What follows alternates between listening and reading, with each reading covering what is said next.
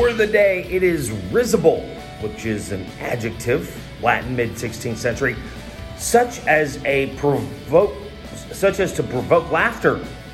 Risible. uh, or uh, having the facility or faculty or power of laughing, inclined to laugh. You should always be inclined to laugh, right? Laughter is the best medicine. Risible.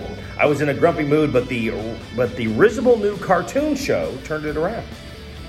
He's such a risible guy. He always seems to have a smile on his face. Risible, that is the word of the day. Like, subscribe, share. Use it in a sentence in the comments below. Risible.